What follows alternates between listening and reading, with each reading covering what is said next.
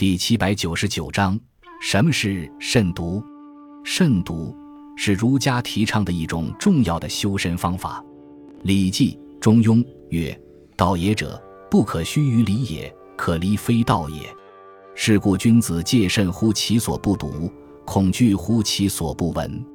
莫见乎隐，莫显乎微，故君子慎其独也。”慎独的基本含义就是人在不为他人所察知的自己独处的时候，尤其要遵守道德，慎重行事。《礼记·大学》中也再三强调：“君子必慎其独也”，并且将其解释为诚意，无自欺。